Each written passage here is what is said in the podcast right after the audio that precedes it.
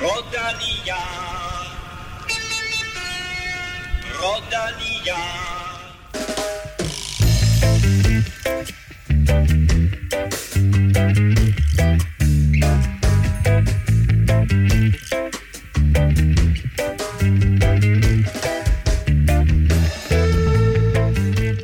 Vuelta a España er næsten slut, og dermed er cykelsæsonen 2020 også tæt på at være officielt overstået. 18. og sidste etape køres lige nu, og den får du resultatet af sidst i udsendelsen. Primus Roglic vinder 7 i 13 knock on wood løbet samlet, men vi fik jo faktisk også en dansk etapevinder i fredags.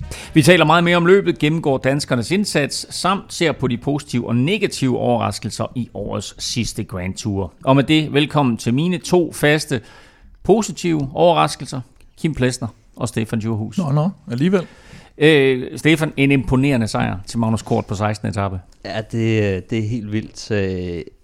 Det er jo en, en regulær bjergetap, øh, kan man godt kalde det. Det en, en meget lille gruppe, der kommer ind til sidst, og ja, Magnussen viser bare, at han, øh, han kan overleve det her, og det er jo netop hans force at være super hurtig, og, og, og så alligevel kunne sidde med over øh, ja, nogle, nogle rimelig lede øh, bjerge, så, øh, så det, der var kun, øh, hvad kan man sige, bjergrytter tilbage og spurgte om, og den, øh, den tog han øh, forholdsvis øh, nemt. Forholdsvis nemt, det kan man ikke sige, at det var for, for Roglic. Det var ikke helt så imponerende som kort. Nej, jeg synes på en måde egentlig, det er ret imponerende, at, øh, at han har kunne vinde den her Vuelta, når man ser på dels det der mentale slag, han fik i ansigtet i turen, og han er jo vel en af de meget, meget, meget, meget få, der både kører med om sejren i turen, eller den eneste, der kører med om sejren i turen, og så lige skal ryge op til Vueltaen igen øh, meget, meget kort tid senere. Så jeg synes egentlig, at han har, han har holdt øh, imponerende godt sammen på det, i forhold til, at han har været ved at, at, at, at knække sammen nogle gange. Til gengæld, Stefan, så er det meget imponerende, hvor mange der fortsat støtter os på tier.dk, hvor mange der fortsat kommer til. Ja, der er jo der er stadig rigtig mange, øh, nu kan jeg ikke lige huske det præcise tal, men, øh, men 700 og nogle er ja, midt 700 et eller andet. øh, 700 midt? Ja, men nu har jeg ikke lige fået øh, opdateret. Men der er kommet to nye siden sidst, og det er, øh, hold nu fast, Cigarfar 99 ah, okay. er kommet på, og øh, Tue, Tue Ivar, tror jeg det er. Ja, Tue Ivar. Tue Ivar. Det er to også, nye siden sidst. Det er også noget at, at, at fornavn. Cigarfar, hey, vel, det har vi hørt før. er, det ikke, er det ikke en dansk rapper eller sådan noget? det er det nu i hvert fald. ja. Nej, jeg tror, det er farfar. Var det ikke, ham, var det ikke farfar, der sang oh, den der med cigar? Det, oh, det, det var far, farfar sang noget med cigar. Sådan. Nå. Anyway, ja velkommen til Cigarfar 99 og Tue Ivar. Tak fordi I støtter, og tak til alle andre, der har støttet gennem lang tid. Mit navn er Claus Elming. Du lytter til Velropa Podcast, præsenteret i samarbejde med Zetland og Odset for Danske Spil.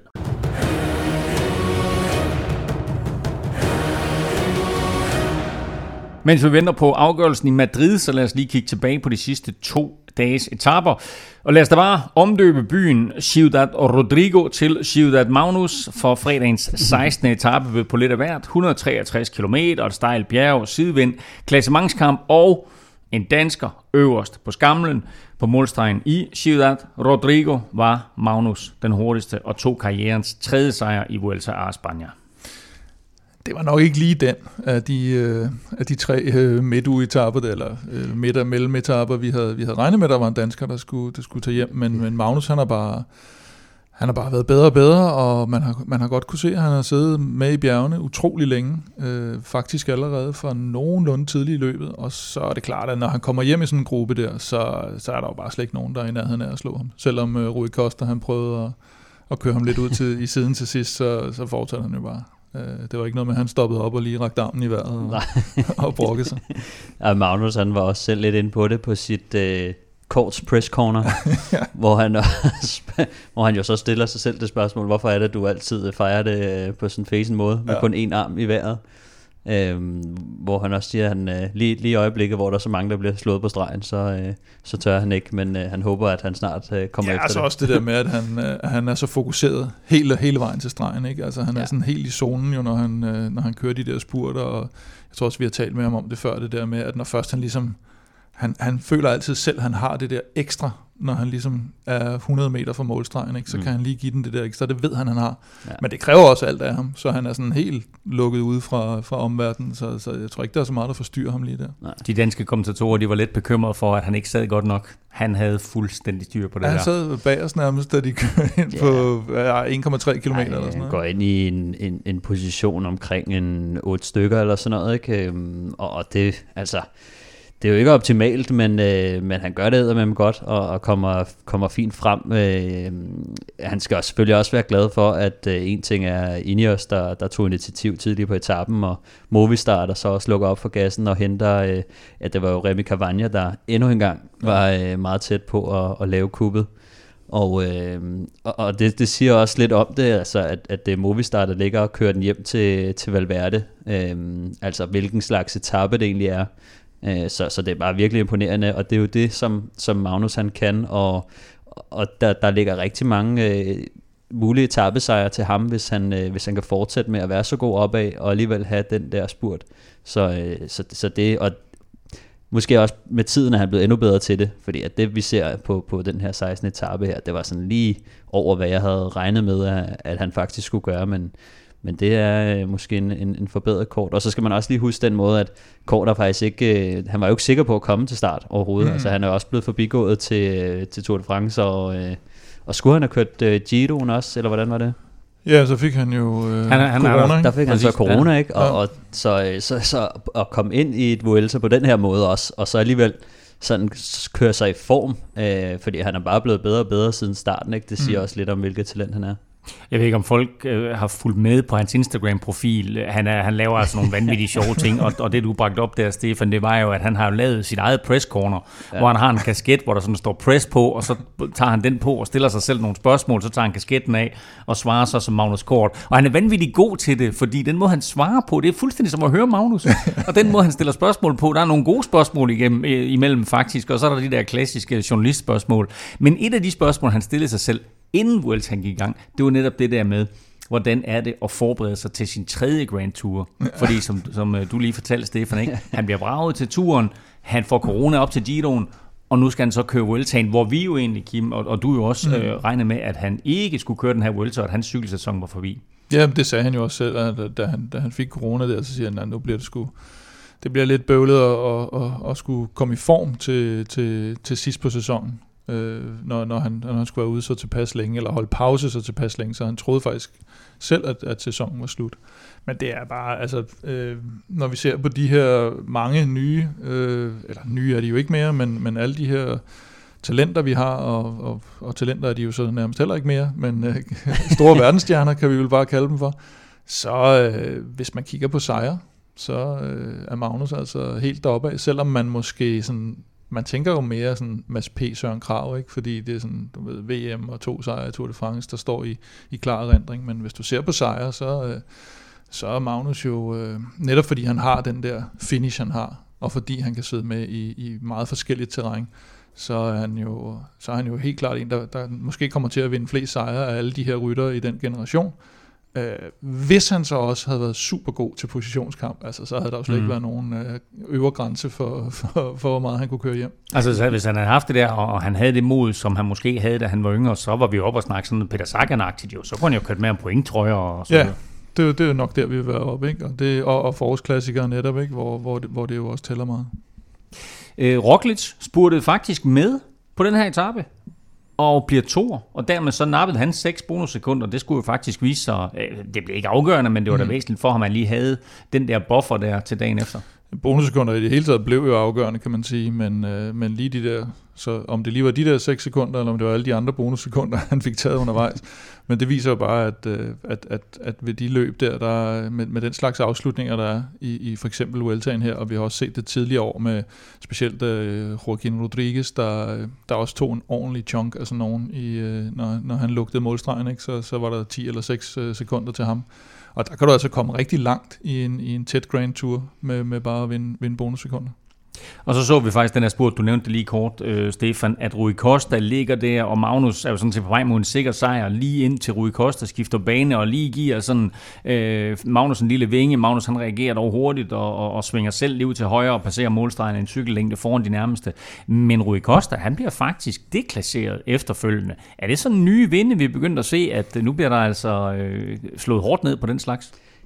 Ja, jeg synes, at der i hvert fald er blevet strammet op på den øh, front, fordi hvis man ser spurten, så øh, han rører jo ikke nogen. Altså, øh, det, men det, det, det er et godt øh, svej, han får lavet et godt hug ind i, i banen ja, der. han skifter afgjort hvor, bane, men hvor, det, er rigtigt, øh, det, det får ikke rigtig nogen konsekvens. Nej, men, men jeg, altså, man kan, jeg synes, øh, måske burde den her ikke være blevet straffet på den måde, synes jeg, men, men det er alligevel et, et meget øh, godt svej, og det, det er også det der med, at det skaber en reaktion, altså at, øh, at, at Magnus øh, kunne jo lige så godt bare have kigget ned og kørt lige ud, og så var han blevet kantet, og øh, så havde der været øh, øh hvad hedder det, masse styrt lige pludselig, så, øh, så det var lidt, øh, og jeg synes det var lidt sjovt, at man så det. Rui Costa, han, øh, han, han lugter jo lige øh, fronten der, og så smider han bare cyklen over mod højre, fordi han ser kort. Så kigger han lige over til venstre, så vel det, så overvejer han lige, om så kører den tilbage den anden vej. Ikke? Så der var også et eller andet, øh, hvor man tænker sådan... Og så åbner han trods alt et tilpas stor nok hul til et Roglic, han så lige pludselig kommer ind om. ja. Nej, men det var jo også mere for at... Øh, hvad var det, hende der den hjernedøde sagde, lave en statuette? statuere et eksempel.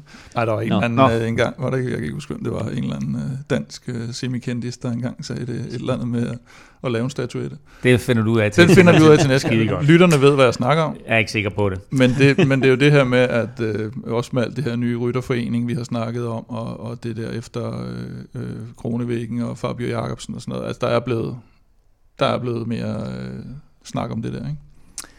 Med sejren vandt Magnus Kort sin øh, tredje Vuelta-etappe og sin fjerde Grand Tour-etappe i karrieren. Hvem der vinder quizzen, det mm. ved vi endnu ikke, og føretrøjen i quizzen har nærmest øh, skiftet ejermand lige så ofte, som den har gjort i Vueltaen. Men øh, stillingen er lige nu, at øh, der er 32 point til Kim, og der er 30 point til Stefan. Til gengæld, Stefan, så har du serveretten. Spørgsmålet i dag kommer her, fordi øh, Valverde kommer i top 10 i den her Vuelta, og dermed har han været i top 10 hvor mange gange i Grand Tour sammenhæng. Hmm. Det, det er dagens spørgsmål, men her er en lille finte, fordi vi gør det på den måde, at den, der vinder pointet, er den, der kommer tættest på. Ja, okay, det er nok meget godt. Er der kun så bliver det en lang aften. Der er kun et point. Ja, kun et point. Og sæsonen er, er slut nu. nu så okay, der, er et point for at være tættest på, og der er et point, hvis du rammer spot on. Så hvis en af jer rammer spot on, så tjener I faktisk to point. Og ellers så er der et point for at være tættest på. Okay. Spørgsmålet er forstået? Mm. Yes. Så har jeg kun én ting til jer to, og alle jer, der lytter med. Lad nu være med at google. Lørdagens 17. etape var på 178 km, og det var sidste chance for ændringer i klassementet. Seks kategoriserede stigninger skulle passeres, og på trods af snak om sne og afløsning, så sluttede det hele med den planlagte finale op mod målstregen på toppen af Covertia. Etappen blev vundet fra udbrud af David Gody, og blandt favoritterne, ja, der kom Roglic faktisk i problemer, men han krydsede dog stregen som samlet vinder af Vuelta a España. Ja, det må vi formode i hvert fald. Nu øh, sidder vi og venter lidt på den sidste etape, men der skal nok gå ret meget galt. Øhm, jeg synes, øh, det næsten mest overraskende for mig på, på lørdagens etape, det var, at, der, at det ikke var klassementsfolkene, der kom til at køre om sejren, som vi også lidt havde, havde talt om i seneste udsendelse. For øh, specielt Carapaz viste sig også, at han kunne godt have brugt de der 10 sekunder. Men vi må også bare erkende, at øh, Ineos, de har simpelthen bare haft et for svagt hold. Altså, de havde, de havde simpelthen ikke styrken til at kunne... Kunne køre ham frem til det. De kunne sådan lige få ham afleveret med, med, med sidste skub derop til, til den sidste stigning, og så havde de ikke mere. Så, øh, så, så det, det, var, det var lidt ærgerligt for ham, fordi det angreb, han sætter ind, er rigtig godt. Og der er mange, der siger sådan, hvorfor angreb han ikke bare noget tidligere? Og det er også fedt nok, men der var jo modvind, så mm. altså, det er virkelig en hård, fin balance der med, hvornår skal du angribe, og skal det jo lige være på det style, eller skal det være der, hvor den flader lidt, og hvor du kan åbne hullet, fordi man så jo mange gange, hvor både ham og, og hvad hedder det, Hugh Carty og Mas var vel også fremme og prøve, at de kommer ikke væk, og det er jo netop det der, det er altid nemmere at ligge på jul, og specielt da han også havde Sepp Kuss tilbage, ikke, øh, Roglic. Så jeg synes egentlig, han gjorde, Carapaz gjorde alt, hvad han kunne, ikke? og så, øh, og så ja, jeg, jeg synes ikke, han kunne have gjort mere. Øh, Roglic ender med at sidde der øh, ene øh, og forladt uden hjælperytter og kunne måske se endnu en Grand Tour smuldre på næst sidste etape. Carapaz var kørt, Hugh Carthy var også ved at, at lægge afstand til ham. Og så får han pludselig hjælp Roglic fra uventede kant. Ja, først får han jo faktisk hjælp, hjælp fra, fra ham hjælperytteren, han har, har siddende ude foran. Øh, som, Hofstede. Ja, Lennart Hofstede, som man egentlig havde nok lidt glemt om, men, øh, hvor han, øh, da man siger, at han kommer ned der, så tænker man, okay, så bliver han lige reddet, ja, bliver reddet der. Men han, øh, det var meget, meget kort tid, at han, øh, han, han kunne sidde og gøre noget, ikke? så det var ikke det helt store, han hjalp. Men, men i modvindstykker, og på de der, det var, det var nogle relativt flade stykker jo faktisk, der var der, og modvindstykker, der hjælper det jo helt usandsynligt meget at sidde på hjul, i forhold mm. til at skulle, skulle køre den alene. Ikke? Og det er derfor, at Carapaz's præstation er jo også, den er nærmest bedre end det, man ser, fordi man skal lægge alt det her modvind og alenekørsel oveni. Ikke engang da han kommer op til nogle af de andre grupper, han, han, han kan ikke engang sætte sig ind på hjul, fordi der er han ikke tid til. Det, det er Vueltaen, der bliver afgjort her. Han er nødt til bare at køre fuld smadret til stregen. Og så kommer det her, hvor, øh, hvor øh, Mark Soler og, og Henrik Mars så går op, og faktisk Mars går op og, og, og tager føring for ham først. Og der kan man sige, det er rigtigt nok, at de, øh, de havde selvfølgelig noget, øh, noget fjerdeplads i, i en meget yder, yderst teoretisk situation, kunne de avancere fra femte til fjerdepladsen, hvilket jo er en kæmpe bedrift af et af verdens største cykelhold, som har to sejre i den her sæson. Det ville jo fuldstændig redde deres sæson, hvis de gik fra femte til fjerdepladsen, i forhold til, at vi havde den her fantastiske duel med, med Roglic og Jeg føler, du bruger ironi lige nu. Det kan godt være. Øh, og så derudover tror jeg faktisk måske mere, det handlede om, at øh, der var jo et rimelig stort togtrækkeri om Carapaz øh, inden den her sæson, hvor han jo skiftede netop fra Movistar til Ineos. Og så må ikke, der var lidt, der skulle, der skulle betales tilbage. Der. Jeg synes, det var lidt ærgerligt, at de går ind og bliver så afgørende en faktor i den her helt vildt spændende duel. Man har altså vedløbsmæssigt mm. spændende mm. duel, man har mellem de der to, fordi Roglic er gået ned, og det havde været mere, hvad skal man sige, ren duel, at han havde skulle kæmpe for, for det der. Det kan godt være, at han havde holdt den alligevel. Det Men altså, altså, Ja, der var så, mange... Okay, Stefan. Ja, jeg, jeg, jeg sad også, det min første tanke var også det, at, øh, at jeg tænkte sådan, okay, Roglic han har bare sagt, øh, 50.000 euro, dreng, så kører jeg. det er selvfølgelig også en mulighed. altså ja, ja det, det, det, er også det, en mulighed. det er en reel mulighed. Jeg sad og tænkte, at deres alibi er nok, at Dan Martin jo faktisk var sat. Ja, jamen, det er rigtigt nok. Øh, og, og Henrik Mars så altså, ser muligheden for måske at avancere en enkelt plads i det samlede klassement.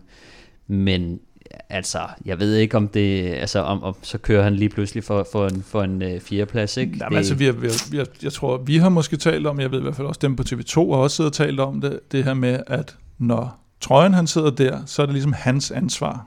Jeg tror, mm. vi har også været inde på ja, det der. Ja. Så er det hans ansvar at lukke det der. Så, kan de, så skal de andre ikke begynde at, altså så, så må han ligesom sidde og, de skulle have og fedt med den altså, der, hvis De skulle have angrebet. Altså, de skulle have kørt væk ja. fra, fra Roglic. Øh, altså, det, det er sådan, man plejer at gøre det, ikke? At, jo. at, øh, Ja, føretrøjen, det er sådan en, øh, altså, det er sådan en, der bliver røvrent fra alle kanter, hvis du ikke har, øh, hvad, der skal, ja. hvad der skal det til. Det kommer til at se lidt for allianceagtigt ud, ikke? Det, det, det gjorde det, det helt sikkert. Ja. ja. Kim, du siger selv, at der, der er mange, der, der stiller spørgsmål, hvorfor angriber Carapaz ikke noget tidligere? Og det er klart, at hvis Roglic går helt ned, så er det også tidsnok. Det er nærmest på to kilometer mærket, at, øh, at Carapaz han angriber. Og går Roglic helt ned, så kan han også godt hente de der øh, 47 sekunder, han var efter Carapaz. Men bør han ikke forsøge noget tidligere, altså gribe ud efter sejren, og, og, og lige teste i hvert fald Roglic og se, hvad for nogle ben han har. Jo, men der blev, han blev vel også testet noget tidligere. Jeg ved ikke lige, om det var Carter Pass øh, men, uh, men uh, Hugh Carthy og, og Henrik Mars, som jeg lige husker det. Og jeg tror jo, også, men det er jo ikke andet 500 meter. Nej, men det, er, men, men det er bare det her modvind, at det er, altså, risikoen er enormt stor, hvis, du, altså, hvis han brænder alle sine tændstikker med 5 km igen. Ikke? Altså risikerer han jo nærmest ryge ud af podiet. Altså nu ja. gør han det ikke, fordi Dan Martin så også kommer i problemer, ja. men, men det, det kan virkelig give bagslag, den der, især på de sejle, stejle stykker. Men i sådan en finale, der har du ligesom øh, et skud øh, for at mm. gøre noget seriøst, og... Øh, og, og, og det er specielt øh, med, med modvinden. Hvis du først, øh, er, hvis du først øh, har skudt, skudt afsted, og du bliver hentet, så er det ligesom slut. Mm. Øhm, og så skal man også tænke på, at det kan godt være, at man siger, at øh, man skal køre på det stejle stykke, det har vi også øh, snakket om. Men der, hvor det er hårdest, det er jo på toppen af det stejle, fordi du har du været op over øh, det hårde mm. øh, moment, ikke? Så, øh, så det er der, de burde være mest øh, trætte. Og så var det jo også det her med, at at Roglic havde jo øh, hjælper i finalen. Sepp Kuss var der stadig. Det er så ja. først, da Hugh Carthy han, øh, han åbner op, at Sepp Kuss han bliver sat og så er den der ligesom, altså Mm. det er lige kørt over det stejle, og nu har Hugh Carthy angrebet og gjort løbet hårdt, og så er det, han, han kommer, ikke? Så, så momentet var faktisk rigtig godt. Jamen det synes Øh, jeg også, og det, og, og det er også, igen må vi vende tilbage til det med holdet, fordi havde han nu haft en Sosa, der havde siddet med ham der, så kunne han lige have gået op. Mm. og smadret Sepp Kuss, for eksempel, og sørget for med en acceleration, at han så var blevet sat, og så havde det måske kunne være åbnet ja. halvanden kilometer tidligere. Men det er, det er, er bare fueling strategy. Ja, der var kraftet ikke meget øh, fueling strategy over i os i den her øh, Vuelta. Jeg synes, det var, det var alligevel et, godt forsøg, og det, det, Mm. mm. det er lidt svært, øh, når det er øh, 47 sekunder, der skiller med.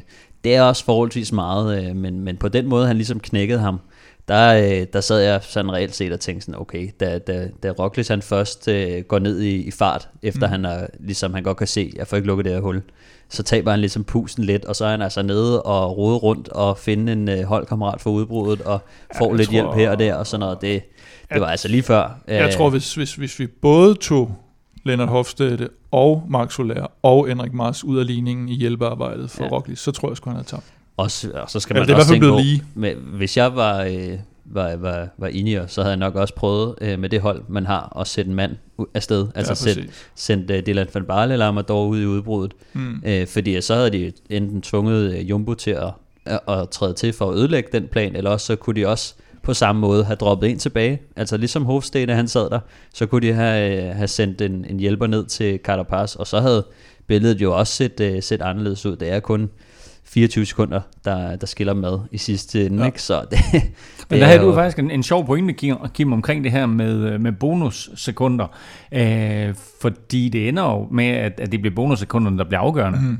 Ja, det gør, det bliver jo, jeg tror, hvad er det, 32 sekunder, øh, hvad hedder det, øh, altså, at der, han faktisk kører, kører ind på Carapaz i, alene i bonussekunder, og, øh, og han ender med at vinde med, med 24 sekunder.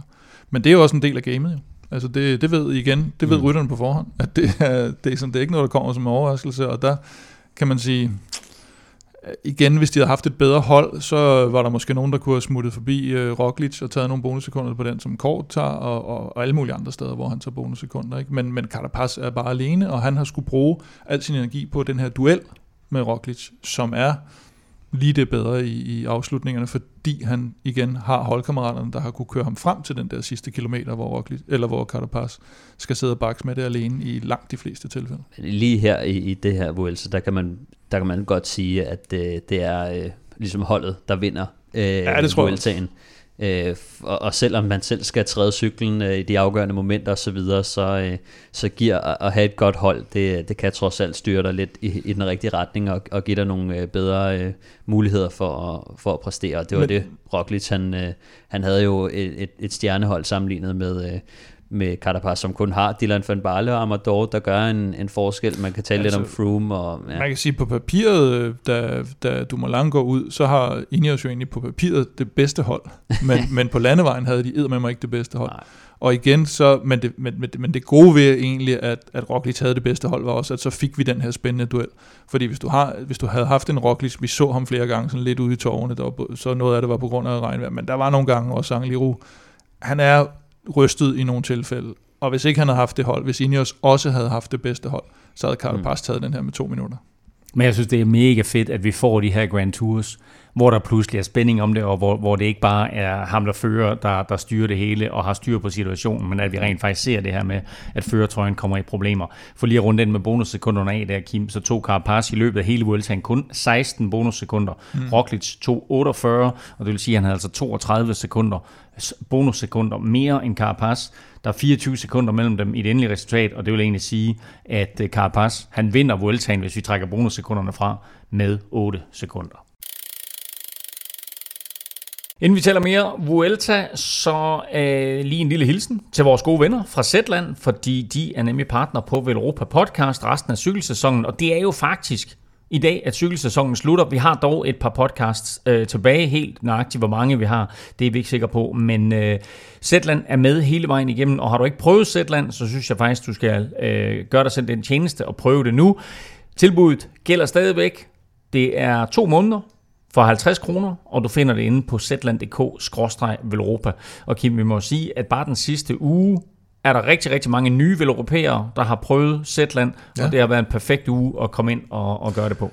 Ja, det må man sige. Vi, vi talte jo lidt om øh, i den seneste udsendelse også, at øh, efter det amerikanske præsidentvalg vil der nok blive en del at følge med i, og det må man jo, det må man sådan set sige, der har været. Øh, ikke, ikke så meget i forhold til, hvem der sådan nok officielt har vundet, men mere hele det her efterspil med, om, øh, om de skal slæbe, øh, og, og hvad, hvad er det, der sker, øh, hvis, hvis ikke Trump han øh, vil forlade det hvide hus og sådan noget. Så det, det glæder jeg mig da meget til at, at følge lidt med i. Der er super fede historier derinde i øjeblikket om øh, alt fra mink til MeToo til ikke mindst det amerikanske præsidentvalg øh, og det store valgfusk, der er foregået i den forbindelse.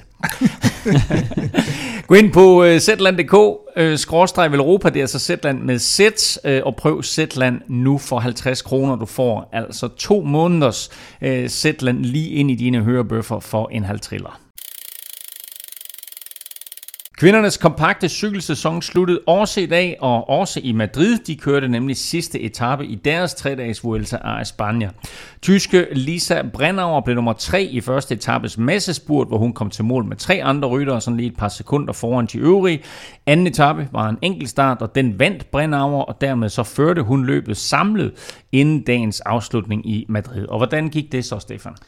Øh, jamen, øh, jamen, de kørte sådan nogle omgange øh, ind i Madrid. Det var sådan lidt designet til at være en, en, en, en, en sprint-etape på en eller anden måde. Der var nogle, nogle øh, bitte små øh, bakker, og, øh, og så var der sådan nogle øh, sjove pointspurter undervejs, øh, hvor man kunne øh, samle, samle point og, og sekunder undervejs. Øh, men der var rigtig meget aktivitet på, på etappen, og, og øh, der kom... Øh, jeg tror, det var, det var Annemiek van Fløjten og Ellen van Dijk blandt andet, der, der udgjorde sådan en, øh, en, en stærk gruppe, som, som kørte afsted, men øh, samarbejdet, det, øh, det fungerede vist ikke uh, rigtigt, og uh, det er vel også uh, fortællingen, når man snakker om Annemiek van Fløjten, at uh, det er ikke alle, der har lyst til at, at føre så meget med hende. Uh, de blev så hentet, og, uh, og så var det faktisk hende her, Elisa Longo Borghini, der, der prøvede at køre et solo og, og, og tage det hele. Hun, uh, hun tog også nogle, uh, nogle sekunder undervejs, men uh, det var klart, at øh, det kunne Lisa Brennauer og øh, Julie Let øh, ikke have, så, øh, så der blev jagtet godt ind, og, og de endte så med at hente hende, og, øh, og, øh, og, og det blev så en spurt, hvor øh,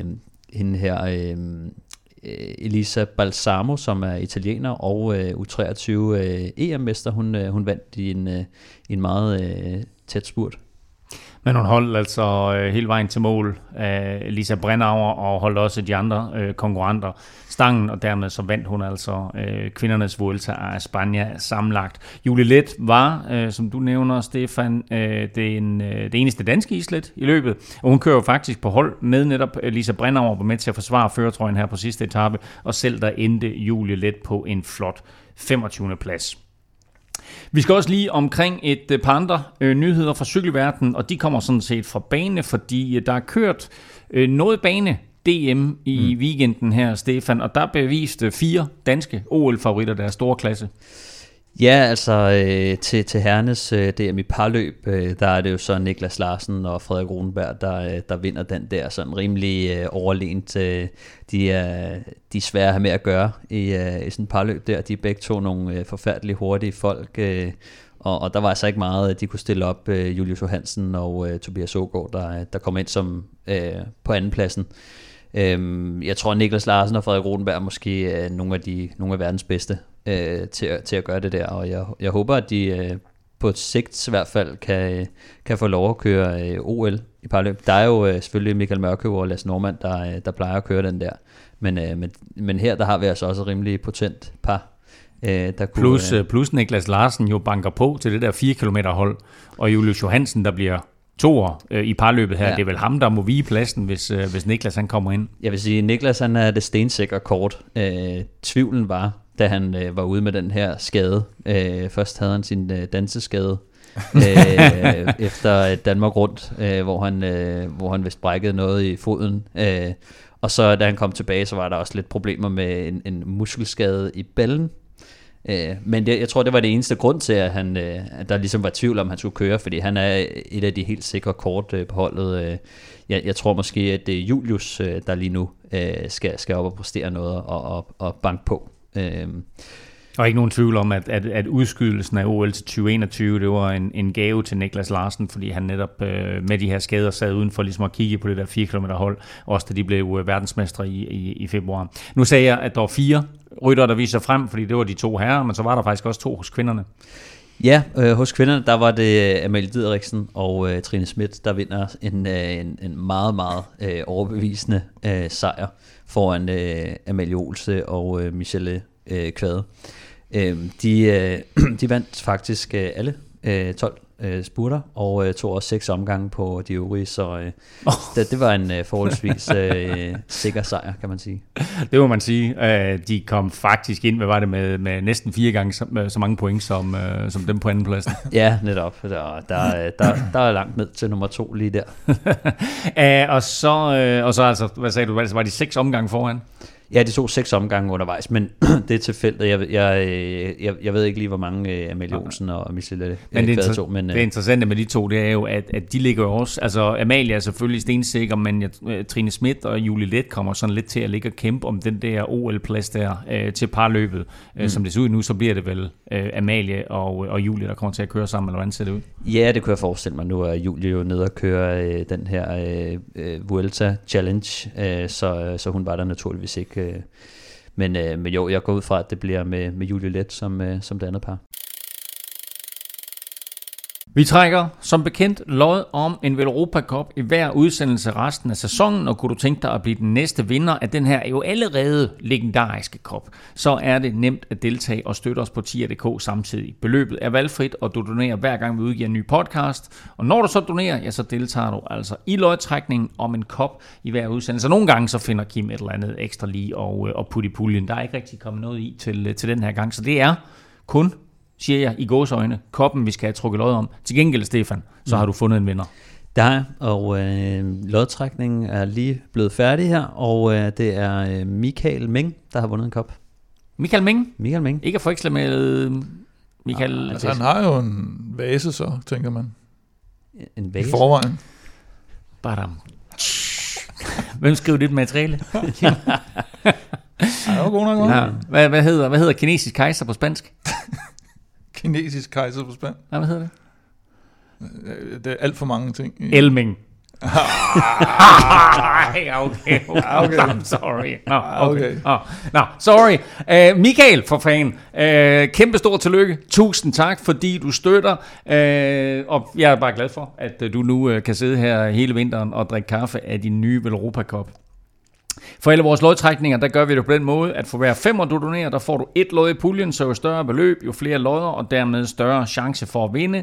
Du finder link både på velropa.dk og på tier.dk. Mange tak for støtten til jer alle derude. Alle jer, der har holdt med her hele den her cykelsæson. Tusind, tusind tak. Kæmpe stort tillykke til Michael. Og øh, nu skal vi faktisk se cykelløb, drenge, fordi rytterne nærmer sig... Ja, de er faktisk inde, på, inde i Madrid. De kører runder lige nu. Der skal køres seks runder i alt, inden vi kan kåre en sejr her i årets sidste cykelløb. Vi er tilbage lige om lidt. Ja, i dine ører, der virker det ikke som lang tid, men øh, vi har lige været en halv time væk for lige at se afslutningen på øh, Vuelta a España, fordi øh, løbet er officielt slut. Slut 18. og sidste etape var sådan små 140 øh, km paradekørsel med mål efter seks omgange i Madrid. Vueltaen sluttede med det forventede sprinteropgør, og her var Pascal Ackermann lige nøjagtigt den hurtigste. Han vandt, vandt vel cirka med 2,5 cm foran Sam Bennett, der mistimede sin spurt en lille bitte smule. Men øh, nu, nu øh, glemte jeg jo faktisk at spørge jer, øh, i hvert fald her øh, on hvem I troede, der vandt øh, den sidste etape. Du sagde faktisk, Kim, Pascal Ackermann. Og det gjorde Stefan, Stefan også efter, han havde vundet. Og, ja, og Stefan, øh, du sagde uh, Sam Bennett. Men, Nej, det gjorde han ikke. Han sagde, ja, jeg tror faktisk lidt mere Nå, du sagde, undskyld, du, undskyld, du sagde selvfølgelig Jasper Philipsen. Ja. Øhm, men, uh, men det endte med at blive Ackermann. Uh, og det var ikke den bedste spurt, som uh, Quickstep og Michael Mørkøv har kørt. Nej, det, det, det, det, kiks, eller det kiksede en lille smule. Holdet blev sådan splittet lidt op øh, undervejs, og, øh, og så fandt de faktisk hinanden til sidst med, med Stiber lå forrest, øh, eller lå bag ved, ved boretoget helt foran, og så kom Mørkøv op med, med Sam Bennett op til, til hjulet, men, men inden de ligesom fik lanceret noget, så, øh, snakkede Mørke jo lige til Bennett og sagde, nu, nu kører jeg lige ud til venstre her, og så, øh, så tager du den Hmm. lige selv. Og så, jeg ved egentlig ikke hvorfor, om han, om han bare havde brugt sine kræfter der, eller om han ligesom vurderede, at der var ikke der var ligesom ikke tid nok tilbage til, at de, de begge to kunne køre, køre det der lead-out. Og så fik han sådan lidt et fejltråd nærmest. Øh, han røg ikke ud af pedalen, men det så ud som, han missede ligesom sådan en tråd på et tidspunkt, hvor han skulle, øh, skulle accelerere op Bennett, og skulle så ligesom have den i gang igen. Og så, kom han på, så lå han bare på bagkant hele tiden, ikke? Og, og kom så, ja, han kom tæt på til sidst, men, men ikke nok. Altså, der er jo ikke nogen tvivl om, at, at det er Sam Bennett, der kører stærkest i spurten, Mm. men det er Ackermann, der vinder, fordi han lige aktie, altså har nok at give af til sidst. Ja, altså, det er jo hans, øh, hans lead-out, der, der skaffer ham den her sejr, og det, det er bare enormt vigtigt, at man kommer ind til den rigtige position, og øh, der ikke er nogen, der, øh, der kommer op på siderne og får, får, får der bokset inden og sådan noget. Øh. Så, så Bora, de er rigtig godt gearet til at køre de her spurter, og jeg synes, de, de leverer Pascal Ackermann øh, rigtig godt i en meget hektisk finale. Og øh, de, de har bare lige øh, været lidt mere snu end, end Quickstep, der faktisk øh, går frem ret tidligt, og øh, egentlig burde have, have, have holdt deres position lidt bedre. Det, det ved vi i hvert fald, de plejer at gøre. Øh, og, og de har alligevel også et, et rimelig godt hold i, øh, i Jannik Steimle, Remy Cavagna, Stibar, Mørkøv, øh, Catania.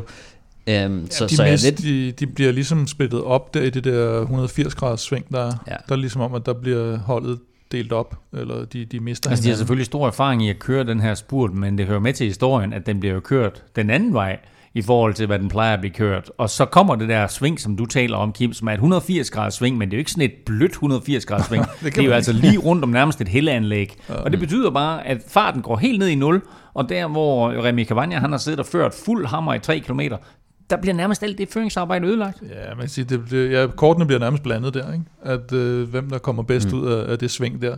Så er der ligesom en ny situation. Og den nye situation, der sad Quickstep og skulle ligesom forsøge at lappe sammen på det igen. Og det, mm. det brugte de nok mere deres kræfter på, end at køre selve lead det så det ud som om. Ja, og, og man kan sige, Mørkøv også, ikke? han får jo øh, faktisk, han må jo bruge øh, alt, hvad han har, for at levere øh, Bennett tilbage på, øh, på, på denne gang på øh, Ackermans hjul. Øh, øh, fordi de ligesom har mistet den, øh, de, kom, de røv ligesom af deres egen folk. Øh, så, så det er der, den egentlig bliver tabt, ved at sige, øh, at, at øh, de mister positionen der.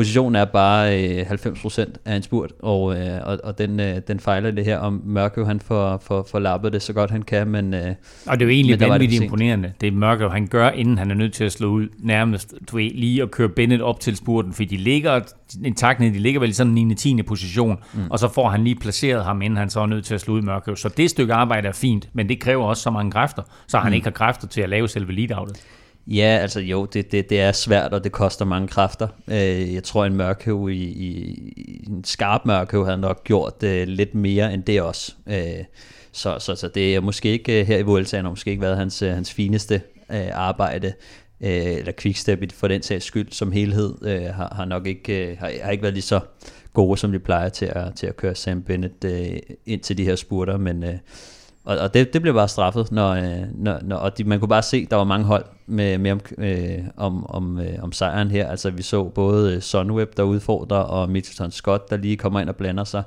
Der var altså mange hold, der, der gerne lige ville have en, øh, en tabsejr med, med til, til vinterpausen her. Øh, imponerende spurt også af Max Kanter, der, der også øh, leverer en, en tredjeplads her, lige foran øh, Jesper Philipsen faktisk. Øh, så, så der er mange, der, der har ambitioner, og det tror jeg også er fordi, at de kan se, at øh, Quickstep, de, øh, de har ikke den samme power øh, til, øh, til at køre det her lead-out hjem, øh, som de plejer. Magnus Kort sad med op til lyserøde hjelme, blandede sig i spurten, og øh, vi håbede da lidt, at han kunne gentage bedriften fra, fra 2016, hvor han vandt i Madrid. Men, øh, men det lykkedes altså ikke her. Han bliver, han bliver kun nummer 20. Ja, det var, et, øh, det var et hårdt selskab, det talte vi også om sidst, og det var godt, han fik sin etappesejr i, i, i et andet sted, øh, fordi det, det er helt klart der, han har, har sin force.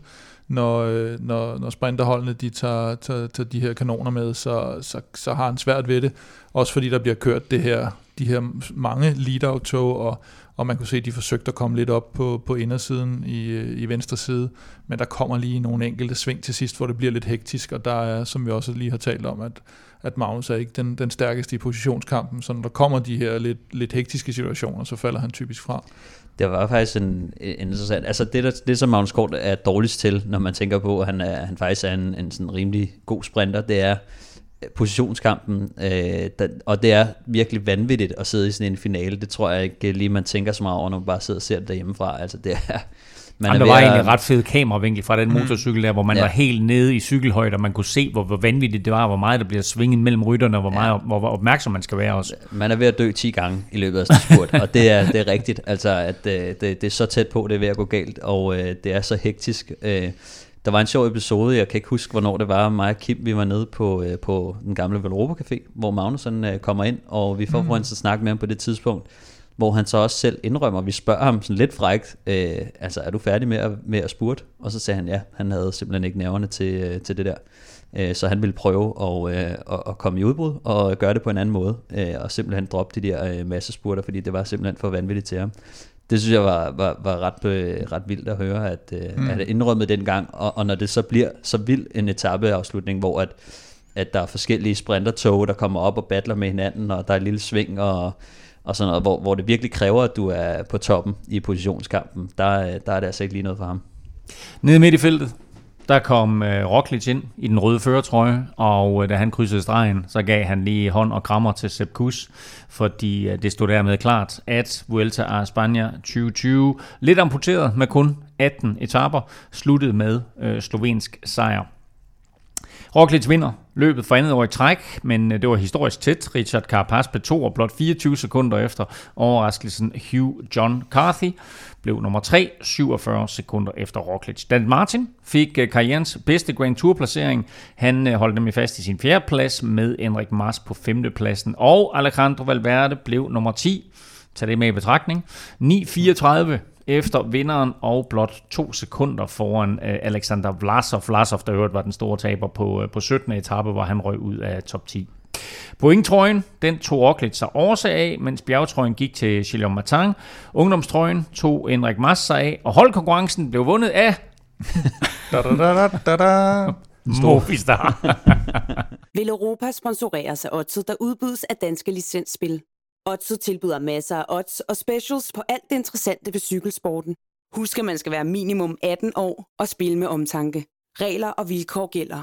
Og måske sad du undret over, at øh, Primus Roglic også tog sig af pointtrøjen, og det gjorde Stefan egentlig også, øh, hvorefter du ytrede, Stefan, pointtrøjen i Vueltaen er noget af det mest latterlige, der findes. Hvor, hvorfor synes du det? Øh, ja, men de har jo valgt at gøre det på en anden måde, end de gør i, i Giroen og, og turen, hvor de giver det samme antal point på alle øh, etapeafslutninger som jo resulterer i, at det er stort set det samme som det samlede klassement. Altså, det, det er Roglic, der vinder, Carapaz, der bliver toer, øh, og, øh, og så er det godt nok lige Dan Martin, der, der ender træer i stedet for Hugh Carthy, som er det samlede. Men altså, jeg synes bare, det er sådan lidt latterligt, at den første sprinter, du har Ackermann, som bliver nummer 6 i, i pointkonkurrencen. Ikke? Altså, jeg synes, det er sådan, giv dem dog deres egen øh, kategori og, og kæmpe om. Det handler, altså, det er jo sådan en kombinationstrøje nærmest. Det, det, det synes jeg bare er så lidt. Altså, sådan, vi ser Carapaz, der kører rundt i den grønne trøje. Altså, jeg ved ikke hvorfor. Mm. Altså, at det Jamen, skal... det, han er jo toer. Ja, altså, jeg, jeg, jeg, synes, det er, jeg synes, det er bare det er dumt. Altså, at, øh, at, at, der ikke er noget hedder til, til sprinterne, som de lægger jo heller ikke så mange chancer ind for dem. Men, Nej, øh, det er ikke nok. De er, der er rigeligt, eller rigeligt let til dem i forvejen. Jo, jo, ja. og så smed de lige de der tre etapper i Holland, ikke? Ja. Som, jeg kan altså, bare ikke se, hvorfor at, at der skal være en pointtrøje til, til, til, når det alligevel er de samme rytter, der kæmper om den samlede stilling, og, og bjergetrøjen også for den sags skyld, ikke? så er det jo det, altså hvis du kører godt, så, så er du nærmest øh, alle tre trøjer på en gang. Øh, det er jo lige før Roglic, han, øh, han også tager, øh, hvad hedder det, ah, det gør han så godt nok ikke, det, det gør han så godt nok ikke, men, øh, men på et tidspunkt, så var det tæt på, at, øh, at, at han havde alle trøjer, ikke? så Det er... Nå, men inden uh, Stefan han flynede ud over det her, så hørte du faktisk Vanessa, og når du hører Vanessa, så plejer det jo at betyde, at du får nogle uh, spiltips for os. Men der er ikke nogen cykelløb i næste uge, og derfor så er der heller ikke noget at give dig spiltip på. I hvert fald ikke noget, det sådan, at, uh, at vi lige uh, har, har tænkt os uh, at lægge os i selen for at bede uh, oddset fra Danske Spil om at komme med nogle odds på. Uh, til gengæld, så har vi jo faktisk nogle hængepartier, som vi lige vil gennemgå, inden du får karakterer uh, på de seks danskere, der deltog i uh, Vueltaen. Og Kim vil lægge ud med Europas vinder, og der var øh, du, skråstreg, du, Stefan, vanvittigt skarpe. Øh, nu, nu synes jeg, at Stefan fik lov at præsentere den sidst, fordi altså, øh, hvis vi, når vi ikke tror, den går hjem, og så, når den så går hjem, så tager jeg æren. Præcis, jeg skulle lige til at sige det.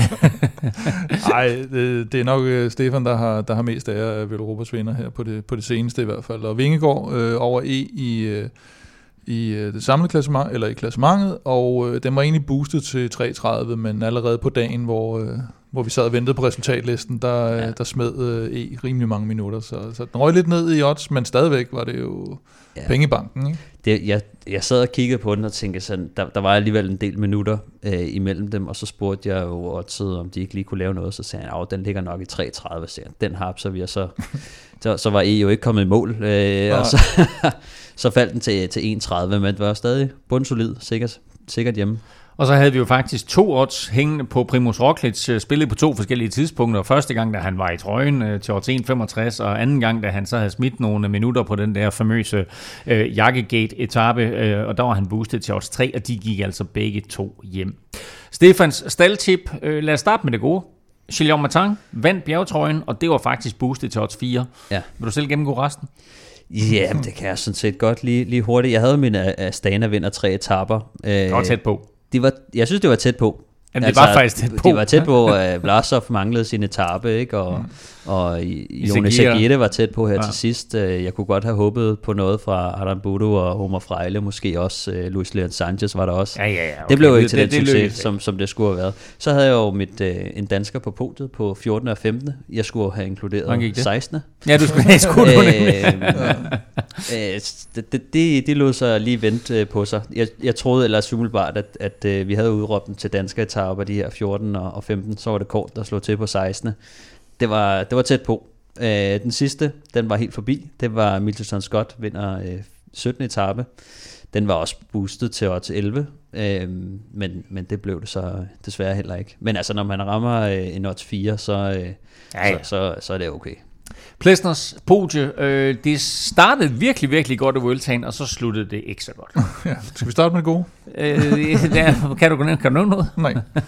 Nej, altså, hængepartierne var jo, at, øh, at øh, Henrik Marcel og Movistar skulle op på podiet, og det stod ret tidligt klart, at, eller i hvert fald efter enkeltstarten stod det klart, at det, det kom slet ikke i nærheden af det. Så det var, Jamen, det var, de forsøgte sig der på 17. etape. de forsøgte at køre en op på podiet. Ja, præcis. De fik faktisk en på podiet på 17. Ja, etape. det gjorde de. Helt op. Bare ikke en der sejne. Øh, og så havde vi øh, en øh, Isagira-bror på, på podiet på 16. etape. Det, det gik heller ikke så godt. Men det var dejligt nok, at vi fik, øh, fik Han kort ind der. På, var ja. ikke det? Men jeg har faktisk, sprinten, tror jeg. jeg har faktisk regnet lidt på det. Ja. Og øh, jeg er faktisk kommet frem til det resultat, at hvis man havde smidt en 100 lags på alle jeres vedmål, så har man haft 100 kroner i overskud. Det, er sgu det synes fedt. jeg er fornuftigt. Det er, det er det ikke det? Ja.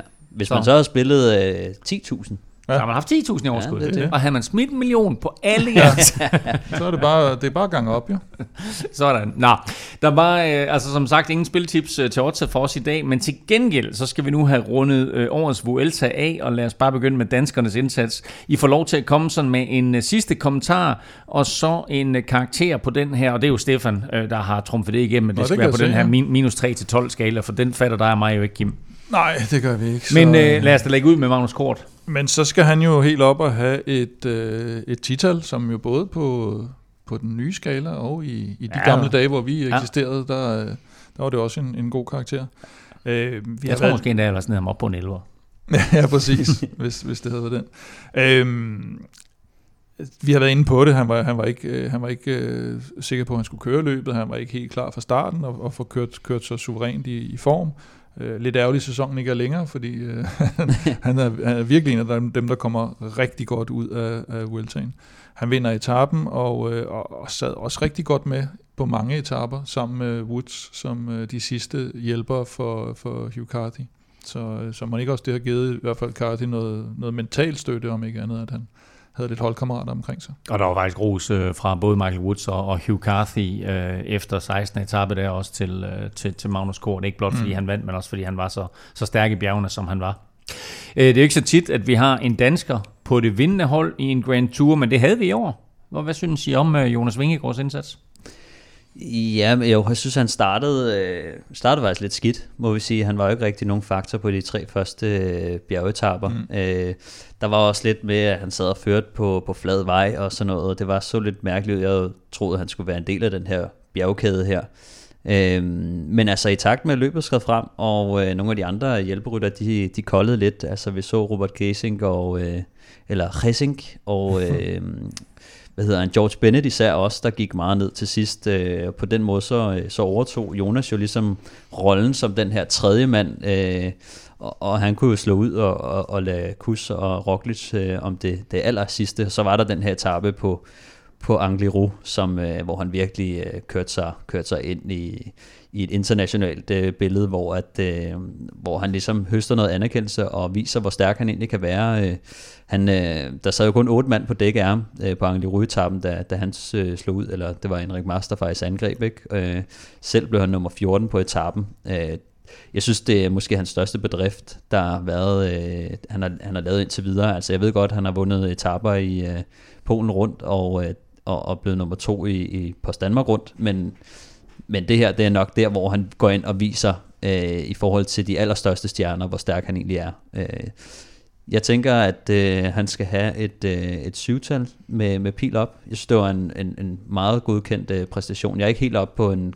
Altså, hvis vi skulle højere op, så skulle han måske selv lige have nappet øh, et eller andet, en top 3 eller et eller andet, så, eller lagt lidt mere til i, i klassementet, men han var 100% dedikeret øh, hjælper, og der synes jeg, han udfører et rigtig flot stykke arbejde. Må jeg stille et spørgsmål? Ja. Er han øh, Danmarks bedste bjergrytter i øjeblikket? Ja, det vil jeg sige. For en fuglsang?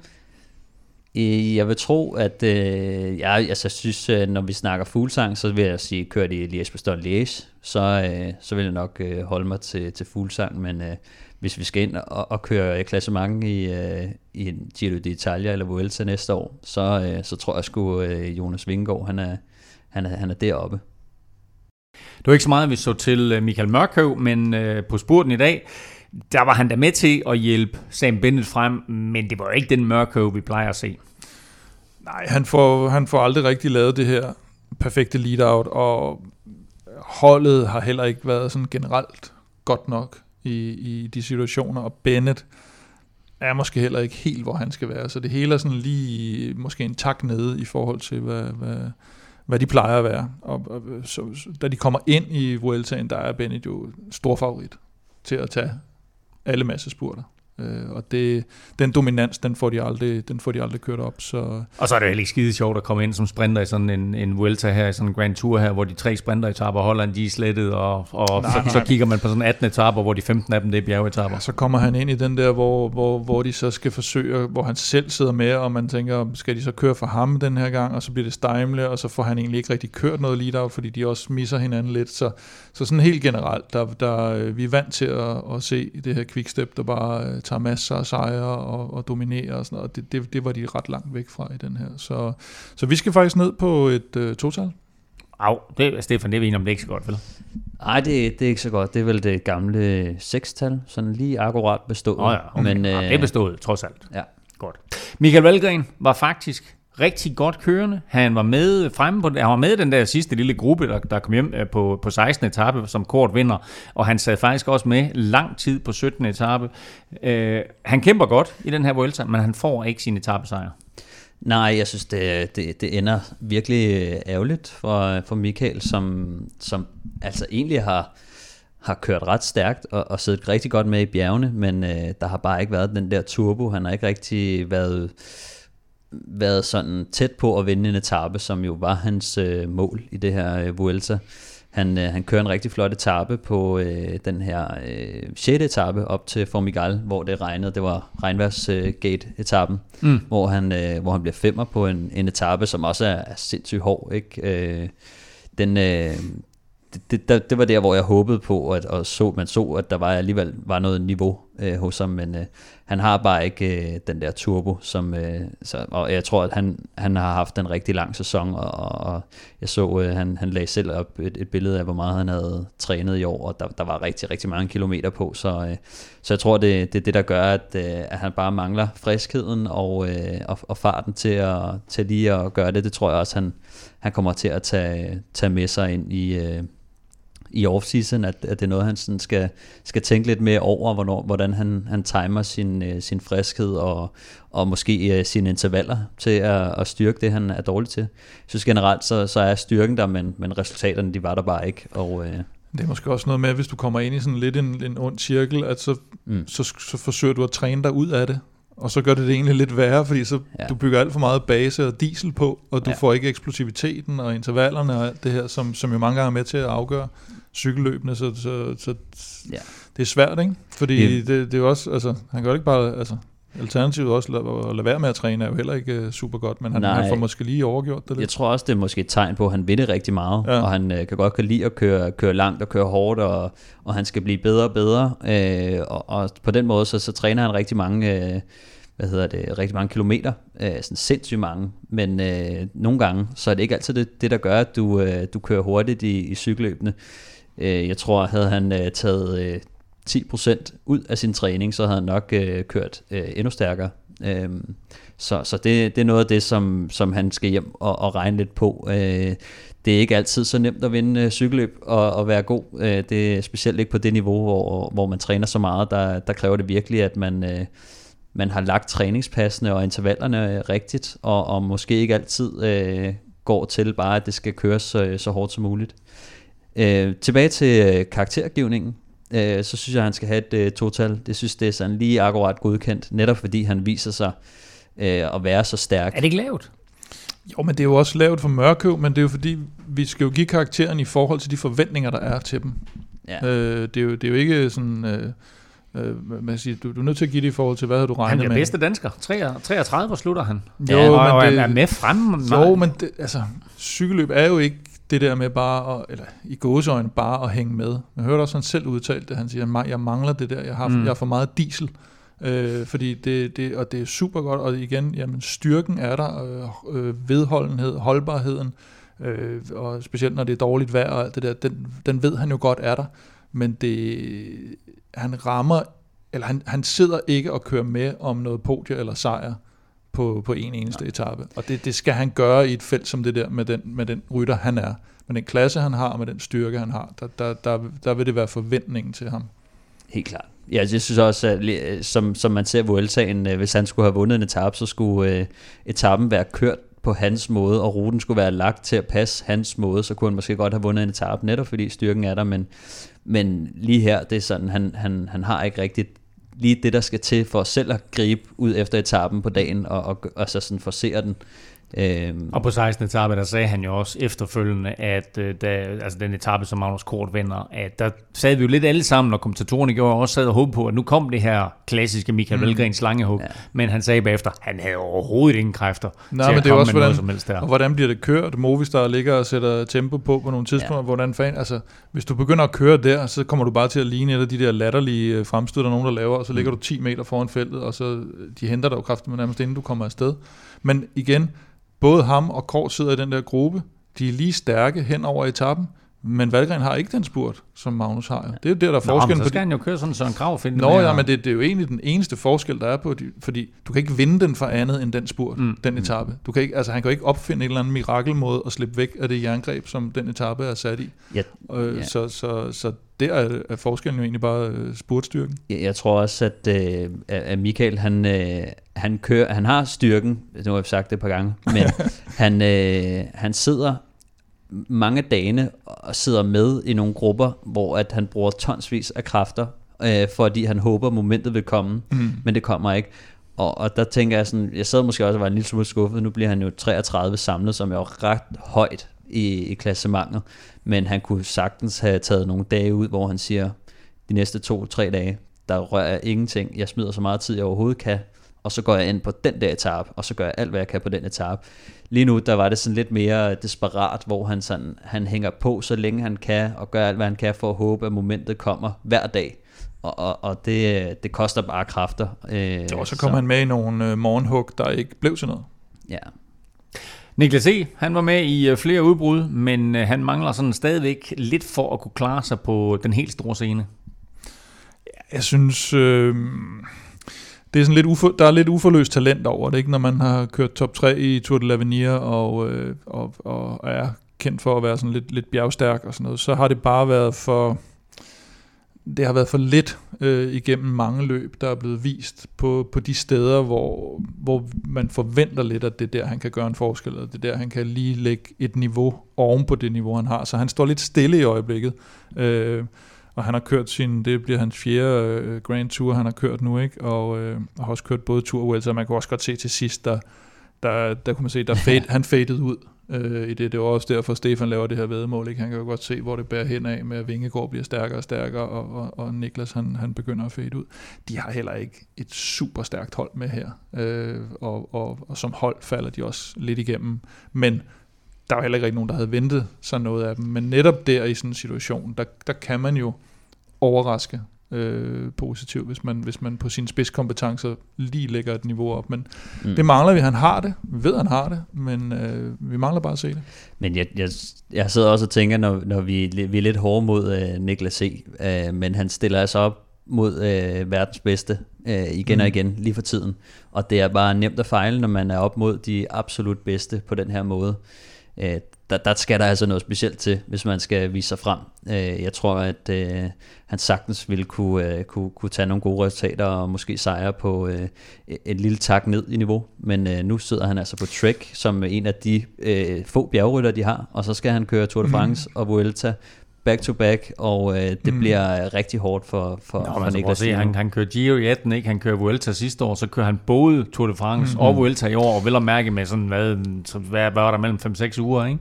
Ja. Øh, så altså, det er også, altså, det er også en eller anden form for erfaring, som, som, ja. som han får sig. Og, jo, og, men, han, men der er jo også der er jo forskel på erfaring. Der er god erfaring, og der er dårlig erfaring. Fordi han mangler ligesom den der, hvor han sidder med en dag, hvor han sidder med længere, end vi havde regnet med. Det var det, Vingegaard mm. lige pludselig gjorde jo. Hvor han siger, hold da kæft, han bliver ved med at sidde og føre her. Mm. Han sidder stadigvæk med, nu er der otte mand tilbage. Hvis lige pludselig Niklas E., han en dag sidder i den der gruppe med otte mand, og man tænker, okay, nu er han ved at være der. Nu er han deroppe, hvor han har lagt på. Så nu kan han lige pludselig være med der. Om det er så bare for en enkelt dag, så får han jo den selvtid, så får han de gode erfaringer. Her der får han jo næsten en lille losing hver gang. Ikke? Mm. Så kommer han i et udbud, ah, det gik ikke lige, så sidder han lidt med i bjergene, så gik det heller ikke lige, og så falder Men han, han er trods alt sådan en, en uh, glad og smilende cykelrytter, mm-hmm. der uanset hvordan det er gået, så, så stiller han op til et interview både før og efter etaper. Er det et tegn på, at, øh, at han tager det her med sådan oprejst pande og siger, hey, jeg lærer det her, eller er det et tegn på, at han siger, nå, men jeg er bare ikke bedre? Mm, jeg tror, nu er han jo på track, i hvert fald i noget af tiden, også under Kim Andersen, og der ved jeg i hvert fald en af de ting, Kim Andersen plejer at være god til, det er jo det der med ikke at lægge for meget pres på en rytter. Det vil sige, at du kan godt få relativt snor til, at, de, at han for eksempel siger, du skal bare ditten og datten og sådan noget, og så, så gør du det ligesom, så skal du udvikle dig i, i, i, den, den, i det tempo, du har. Så kommer der nogle gange, hvor, som Stefan også siger, så mangler de nogle bjerge, og så bliver han nødt til at komme med i, mm. i at blive udtaget til turen, som var overraskende, fordi de ikke havde så mange, der kunne støtte deres kaptajner, og så, så kommer han måske i lidt for højt selskab lidt for tidligt, og så kan det jo godt lige, så ryger du lige, et, et, så bliver du lige slået et par felter tilbage, ikke? og så skal du til at genvinde den der selvtillid igen. Men, men tror du, det er, sådan, sådan, sådan synes jeg ikke, han virker. Jeg synes ikke, han virker Nå, nej, ikke der... som uh, i humørmæssigt og sådan noget. Og det er jo klart, at han er i gang med en, en proces, og det er jo ikke sådan lige pludselig, man kan sige nu, når man nu, nu er det game over, fordi du ikke er brudt igennem endnu, og der er nogle andre danskere, der er brudt igennem med resultater, jeg ved ikke hvad. Han er stadigvæk i den her fase, hvor han skal lægge på. Han, er, han mangler bare stadigvæk Men du mener, at, at du mener anseelsen for holdet, der har han lige slået på felter tilbage, eller hvad? Nej, jeg tror egentlig også med ham selv. Han vil jo gerne, det kan man også høre, han vil jo gerne, øh, altså når han har været i de der udbrud, selvfølgelig vil han gerne være med til at køre med sejr, vil gerne, men han mangler stadigvæk lige det der, og det skal han have lagt på. Det har han ikke gjort endnu, og det sidder vi og venter på. Men og jeg så, synes, men hvis man lige, altså jeg synes, jeg, jeg synes at Niklas C., han er en, en, en super fed fyr, øh, og hvis man husker, han var altså virkelig et af de allerstørste talenter mm. i, for Danmark, øh, hvad hedder det, øh, tidligere i sin karriere, øh, altså inden han blev, øh, kan man sige, voksen, øh, så havde vi, jeg kan huske, jeg snakkede med ham, og vi havde et interview med ham, hvor at, øh, han jo stoppede med at cykle, fordi han havde fået kyssesyge, og jeg ved ikke hvor meget, der var virkelig mange ting, altså han havde fået et eller andet specielt øh, sygdom med maven også og sådan noget. Øhm, så kommer han ligesom tilbage, og så siden han kom tilbage i, i 2016, så, øh, så er han sådan bare blevet meget bedre for hvert år. Han er stadig kun 25 år, og, mm. øh, og faktisk det der er cool ved, ved Niklas er, at han er, sådan, han er bundseriøs, og, øh, og han er sådan meget øh, afslappet, og den måde han faktisk kommer ind på, på Trek øh, efter sine, så, øh, så ringer han bare selv op og sagde, hey, øh, kan, skal I bruge en mand, og så, øh, så kommer man på hold på den Kan man måde. det? Så ikke noget med... Det kan man faktisk ja, jeg tror ikke, du kan, men... Øh, men, øh, men altså, det er, sådan, det, er, jo- det er jo en lidt alternativ, hvor at mange af de unge drenge, de, øh, de får en agent, inden de har taget deres mm. første sejr, og så er det ellers den vej, ikke? Altså, øh, det, det ved vi fra øh, Mathias Skelmose, blandt andet, ikke? som også er på Trek. Øh, det, der er mange unge drenge, de tænker, at nu skal jeg have en agent, øh, nærmest inden jeg har lavet noget. Og Niklas C., han gør det helt øh, modsat. Han, øh, han laver resultater, og så, så, så ringer mm. han selv. Øh, og, så, Og det, er øh, også, og det er jo også derfor, vi er tilbage ved det her med igen med forventninger Mm. til, fordi en, der er blevet nummer tre i, øh, i Tour de l'Avenir, hvem fanden var det efter? Var det, øh, det var, hvad hedder han? Øh, Velasov, var det ikke det? nej, nej, nej, det var, var det Belgien, der døde der, ikke? Var det Nå, ham, Bjørk Lambrecht. Bjørk Ja. Lambrecht og Ja. ja. Bernal eller sådan noget, eller i den stil. Altså, det, Ja, var, det var ja. sådan, altså, det var jo Ja, det er rigtigt, ja. virkelig, og det vil sige, at nu er han stadig i gåsøjne Mm. kun 25, men det er også der, du skal begynde at, at lægge lidt på, ikke? Og på sådan et trackhold Ja. ja. her, i en Vuelta, der har hans terræn, ja. han, han får fuldstændig fri rolle på holdet, der skal han levere mere, end han gør her, og det ved han jo Ja. også godt selv. Det er Ja, slet ikke ja. det. Øh, men det, det skal han jo, og det er jo derfor, vi, vi kommer til at give karakteren 0. ja. Jeg vil sige... Ej, det, fra, øh, ej, okay, det, det, altså, hvis de andre skal have to, så, er- så er 0 vel færre, men, men jeg, jeg, jeg synes, I er meget lave i jeres Ja, bedømmelse. men det er, også den, det er jo den nye skala. det Ja, okay, det er rigtigt. Ej, jeg vil sige, da, da vi snakkede med, med, med Niklas sidst der, øh, der, øh, der snakkede jeg også med ham om, øh, om han ikke skulle prøve at gå efter det der lidt øh, lavere løb. Han har jo øh, kontrakt for næste år med Trek også, og der tror jeg, det bliver vigtigt for ham, at han får i sit program, at han skal køre nogle andre løb, hvor mm. han selv kan få lov at, at shine lidt. Han, havde, han har gode erfaringer fra det her Tour of Utah, hvor han blev nummer 5 øh, sidste år. Og øh, det var i hvert fald et løb, som han selv sagde, at han, han, han så meget frem til at gerne ville køre igen, fordi at øh, det er Hvornår på vigtigt. sæsonen ligger det? Åh, ja. Der Men det er mere, det er mere sådan, det der, er hva'? sådan med hensyn til, hvordan sæsonen ser ud næste år, for vi, vi ved jo ingenting. På et tidspunkt lå det i efteråret, som nærmest sådan op det til. gør Det var det. det, sidste, det var det eneste løb, August. Chris Horner han kørte, Ja, ja, inden han august. stillede op i Vueltaen dengang. Øh, Så- men det, det er altså sådan noget, jeg tror, han skal opsøge for lige, og, fordi jeg tror sagtens, han kan få en, øh, en, en kontrakt på et World Tour hold øh, igen. Hmm. Øh, men det kræver nok lige, at han øh, lige øh, kommer ind til nogle af de her øh, løb, som, som, er, som alligevel er forholdsvis store, og så lige laver et, et resultat igen. Og så er det også lidt vigtigt det her med at få nogen de leder jo efter det i hele karrieren, Mm. men det der med at få defineret sig selv som rytter, altså hvad skal han være Den har for en altid rytter? været defineret for ham, tror jeg. Ja, ja, det ved jeg godt, men skal, altså, er der et eller andet, han kan lave om der, ikke? Som du siger, skal han gå efter nogle, øh, skal han mere køre ugelange end, øh, end de, øh, en etabeløb, hvis, han, hvis Mm. han ligesom begynder at fade ud i de tre uger? Det skal han måske også til at kigge lidt på, Jeg ikke? tror, han skal sige- se der, hvor der er læ- længst, øh, længst og stejleste bjerge, og så gå efter dem. det er der, jeg han er siger bare, for en knægt, der kommer fra Kibæk, der ligger ude ved Herning, der er så flat som noget, der er det rimelig imponerende, at han er bjergrytter. Den sidste dansker er også en trackrytter, det var Alexander Kamp. Han havde øh, debut i World Tours, eller i Grand Tour sammenhæng, men han var også den eneste dansker, der ikke fuldførte løbet. Ja, altså, det, det, det var en hård øh, nyser for, for, for kamp her. Han kommer med i, i sidste øjeblik, var jo også en af dem, der faktisk var, helt, var usikker på, om han skulle, skulle køre.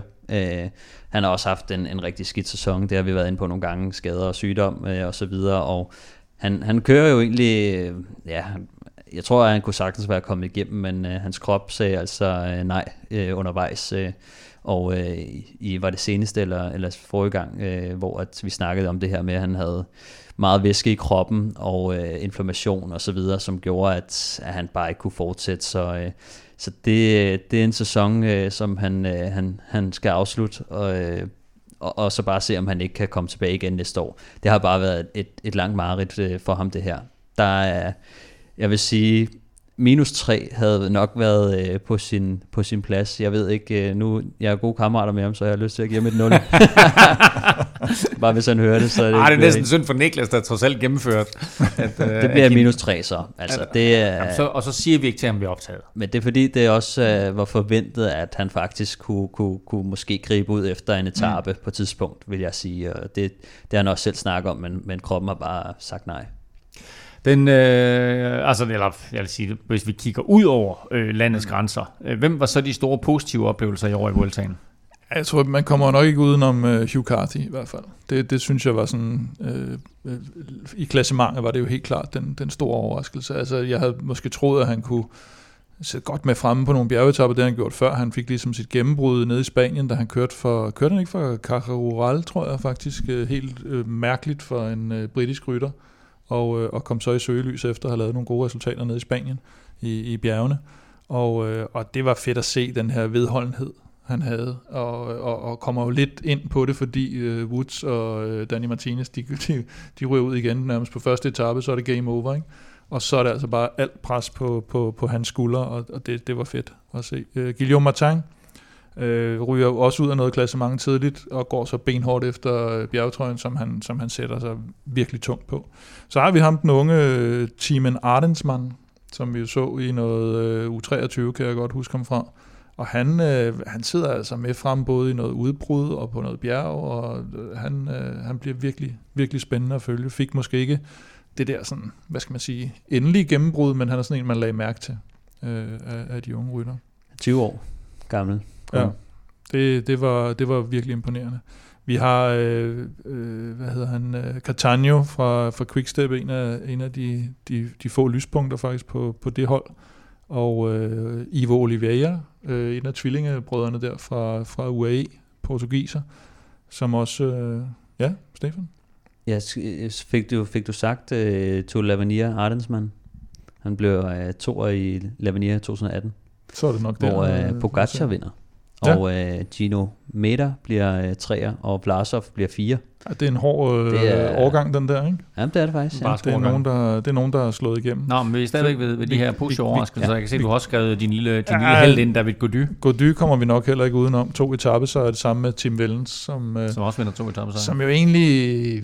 Han har altid været sådan et stort navn, men, Mm. mm. men, men han har været sådan lidt forsvundet, fordi, som vi også talte om sidst, at han, han måske doserer sine kræfter lidt forkert. Øh, og så er det klart, at øh, jeg synes faktisk på, på international plan, skal Vingegaard næsten også med. Altså vi ved jo, at Magnus Kort kan vinde øh, både sejre i Vuelta og sejre alle mulige andre steder. Men Vingegaard fik en slags gennembrud i, i det, han lavede der på, på Angliru, synes jeg. Og det er sjovt, øh, her efter etappen øh, i hans interview, hvor de også spørger ham ind til, om han, øh, han gerne vil køre en, øh, en, en Grand Tour og være kaptajn, og det er han egentlig fortrøstningsfuld med, at, Mm. at han godt tror, han kan gøre på sigt. Ja, han, han siger selv, at det bliver nok ikke næste år, men, øh, men at øh, han, han godt kunne se sig selv øh, blive kaptajn i en, i en Grand Har Tour. han, Det en, har han enkelt starten til det? Øh, ja, måske ikke helt endnu, men det tror jeg sagtens, han kan få. Øh, han, øh, han har i hvert fald en, en, en, en styrke, øh, som er, er, er vild, altså, og, og det er ikke fordi, han er dårlig på, på flad vej heller, så, øh, så det, det tror jeg egentlig godt, han kan få styr på, men det er jo klart, at han bliver aldrig specialist, øh, men, men det, det, det, det, står, det står værre til med, med andre personer, tror jeg. Der er i hvert fald mulighed for, at han godt kan. Sådan overordnet set, øh, så er vi jo næsten også nødt til at fremhæve, at, at det er jo egentlig imponerende, at alle de her cykelløb, det er jo ganske, ganske få cykelløb, der er blevet aflyst i efteråret. Mm. Og jeg tror, der var mange, der også havde forventet, at med de problemer, de har i Spanien, at der var, det, var der stor sandsynlighed for, at det løb, at det ikke blev fuldført. Men det lykkedes faktisk, Vuelta España, øh, at, at gennemføre øh, alle 18 etaper.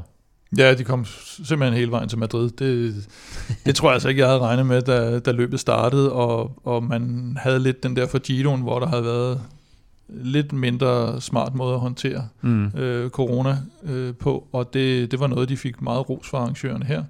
Øh, og man kom hele vejen til Madrid, som jo ellers så ud til at blive lukket fuldstændig ned, da, da, da løbet startede allerede, så, så det havde man bange anelse for. Så det hører helt klart med til, til, til en af de positive ting ved, ved årets udgave. Og hvis vi så kigger, og det her det var jo årets sidste Grand Tour, øh, hvor det ligesom var sidste chance for os at vise sig frem. Hvem havde vi så forventet mere af? Ja, men helt klart uh, Ineos. Uh, de, det har vi også lige været inde på. De havde simpelthen, altså på papiret, super godt hold egentlig. I realiteten virkelig, virkelig dårlig opbakning til, til Carapaz.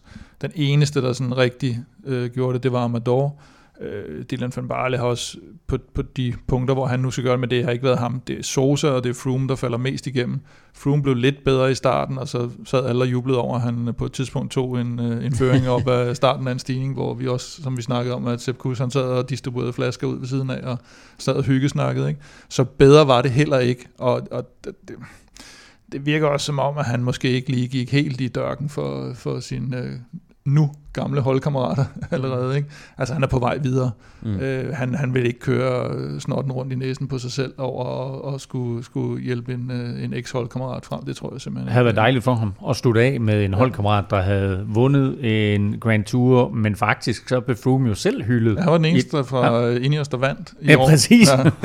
Han fik overragt øh, 2011. Og der var det, som øh, jeg plejer at sige, der var det jo heldigt, at, at Froome ikke var dopet, men at Kobo var det. Øh, så det, det er den rette vinder, vi har der i 11. Ikke? Det var godt, de fik, det var godt, de fik ændret det. Kobo, øh, Kobo fik frataget sin Vuelta-sejr i 2011, og det gjorde han faktisk, mens Froome lå på sygehuset sidste år efter sit styrt. Og derfor så var det her første chance, han havde for at kunne, øh, kunne modtage prisen som vinder af 2011-udgaven, og han blev hyldet inden dagens øh, etape. Hvem øh, synes vi ellers, der har skuffet? Movistar har vi været inde på, øh, både som hold. Øh, jeg skulle ved at være lidt træt af, at de, øh, altså de har vel haft ret beset to rytter i de, de seneste 7-8 sæsoner, der har, der har kørt efter sejren, og de er ikke mere på holdet. Det er Carapaz og Quintana. Ikke? Og vi kan vel godt Altså- sige, at Henrik Mars ikke har levet op til din store tillid. Det har han heller ikke, øh, og det var, det, jeg synes lidt, det var enkeltstarten, han, han fejler på, øh, hvor, hvor han plejer at køre bedre. Han, han var også lidt bagefter inden der, men øh, man lever selvfølgelig ikke op til forventningerne, og, og Movistar som hold, og, og det der med at ligge og køre efter sekundære placeringer og holdkonkurrence, det, det er bare ikke så stort et hold værdigt. Øh, men, men vi har set det så mange gange, vi kan, altså, vi kan gå helt tilbage til 2013, en etape, vi har talt meget om, hvor, hvor Garmin på det tidspunkt får smadret hele lortet på de første bjerge, alt handler om at få Froome isoleret, og så ligger Valverde og kører efter Contador, øh, når, når Froome er blevet isoleret. Ikke? Og, og sådan har det altså virkelig været mange gange til, til nu, hvor de ligger og, og i, i gåsøjen øh, får hjulpet øh, Roglic frem til sejren. Det er jo ikke noget, Roglic kan, hmm. kan klandres noget som helst for, og jeg synes, det er fedt, at Roglic vandt og fik revanche og alt det der. Jeg synes, det er super godt.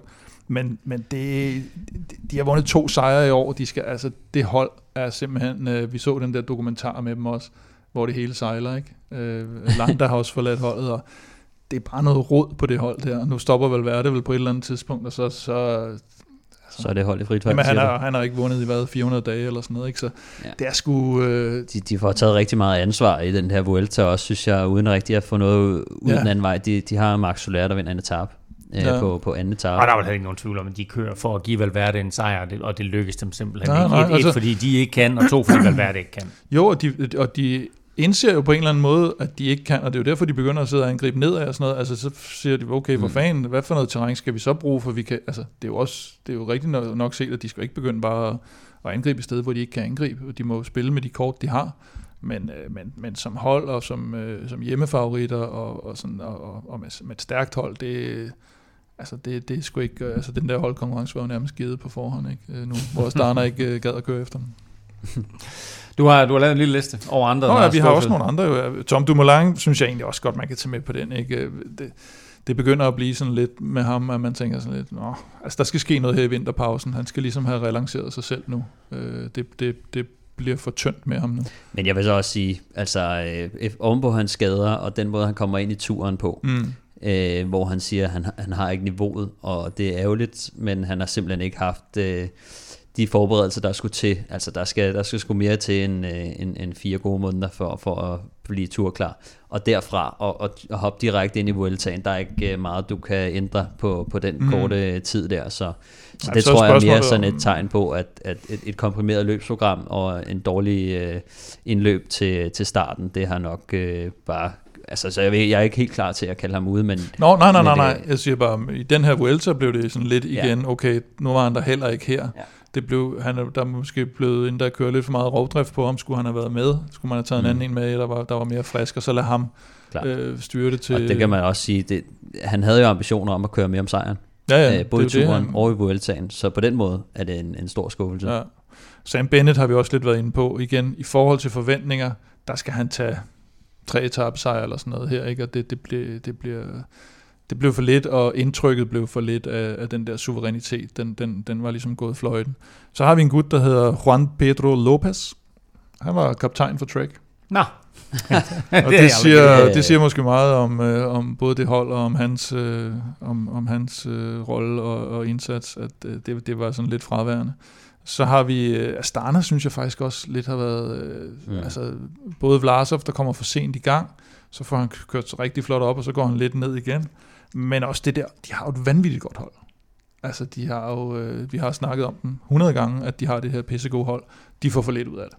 Altså, de skulle have vundet fem, fem etappesejre eller sådan Ja. noget, ikke? Øh, med, med det hold, de har. De har I simpelthen hvert fald tre skulle de mindst have vundet. Er der nogen, der siger. øh, og så til sidst, øh, hvad hedder de, øh, Mikkelton, ikke? De kommer med, med Chavez, der sidder godt med på, hvad, tre etaper eller sådan noget. Mm.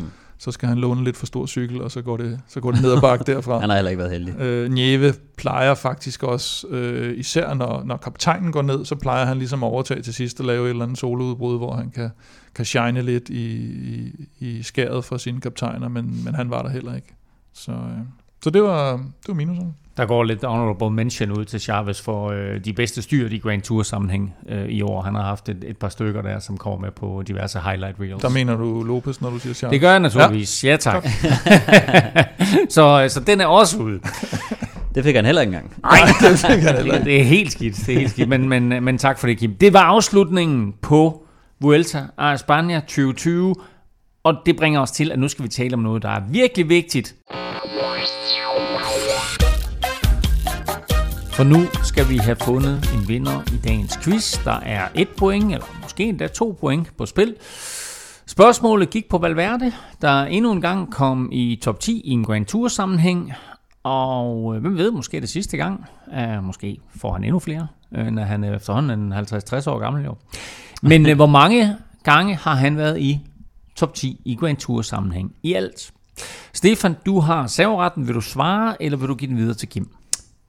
Der er det jo her lidt smart og bruger den, som den skal bruges. Og så giver jeg serveretten til Kim, Ja, Super. øh, for det er jo hvem, der kommer tættest på. det er korrekt. Ja. Så, øh, så, så der, og jeg tror ikke, Kim han rammer den overhovedet ikke i nærheden. Så Så må du finde ud af, det er dig, der får ja. serveretten der, Kim. Godt. Jeg siger 16. Det er et godt bud. Det er et rigtig godt bud, faktisk. Det er det, det, er det jeg plejer at sige. øh, jamen, så, øh, så siger jeg, øh, puha. han har kørt i 20 år, måske mere, måske 22 år. Jeg tror, han var rigtig, han var, han var professionel som, som 18-årig nærmest, ikke? Og der er tre Grand Tour om året. Ja. Nogle gange har han taget to top 10'er. Måske har han taget en hvert år, faktisk. Ej, det var faktisk, det var faktisk lige der, hvor den splitter for mig også. Måske skulle jeg bare have sagt. Ja, Men med, med dit siger, sædvanlige øh, held, så skyder du på et eller andet nu, og så rammer du både det rigtige. Jeg siger 15. Jeg går med 15. Den er farlig, men uh, det er Skal, det, jeg, af, skal jeg afsløre noget, inden svaret kommer? Det var faktisk mit oprindelige bud 15. så tænker jeg sidste øjeblik, at jeg retter den lige til 16, for at, at lige lægge lidt pres på. Nå, jamen, øh, I har simpelthen 15 og 16. Jeg kan fortælle jer så meget, som at der er ikke nogen af jer, der har ramt spot on. Nå, okay, det var da godt. Hans første top 10 i en Grand Tour sammenhæng var Vuelta a España i 2003. Okay. Så det vil sige 17 år har han, eller 18 faktisk, hvis man tæller 2003 med, hvilket vi gør her. Der har han kørt Grand Tour sammenhæng. Øhm, Han er også Må jeg udgået lige af indskyde? Ja.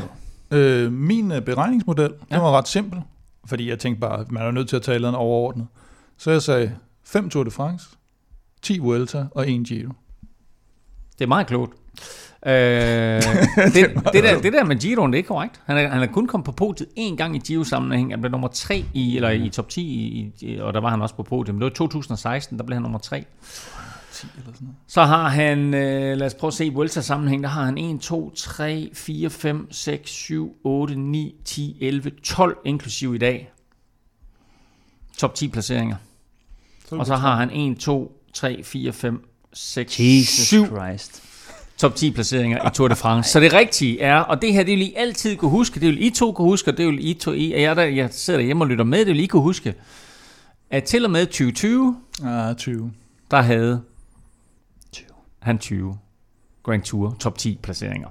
Så dermed så går pointet jo øh, til Kim, der dermed bringer sig meget afgørende foran, vil jeg sige, nu 33-30 i quizzen, og der er altså ikke mere end uh, to-tre udsendelser tilbage i år. Men der er 8.000 point at spille om. Der, der kommer rigtig mange point at spille om, det kan jeg lige så godt sige som Alt jeg. efter min føringsstørrelse formentlig. Vi er øh, tilbage på, øh, ja det ved jeg faktisk ikke, fordi nu, øh, nu holder vi en lille pause, men vi ved med sikkerhed, at vi lige skal have den store Tour de France gennemgang på et tidspunkt, og så skal vi naturligvis også have vores årlige awards, hvor vi kigger på de største danske og udenlandske præstationer i år. Og indtil da, der kan du følge Kim og Velropa på Twitter, det sker på Snablag Velropa, Stefan finder du som altid på Snablag Stefan Djurhus, og undertegnet finder du alle steder på snablag NF Elming. Tak for nu, tak fordi du lyttede med, tak til vores støtter på tier.dk. Uden jer, ingen vil råbe podcast, så tusind, tusind tak til jer alle sammen, og tak til vores partner Zetland og Otse fra Danske Spil. Støt dem, de støtter os. Hasta luego.